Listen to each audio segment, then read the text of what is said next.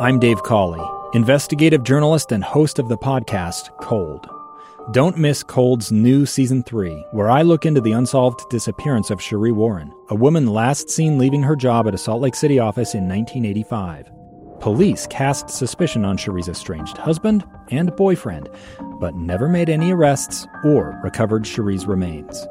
Find Cold Season 3, The Search for Sheree, anywhere you get your podcasts.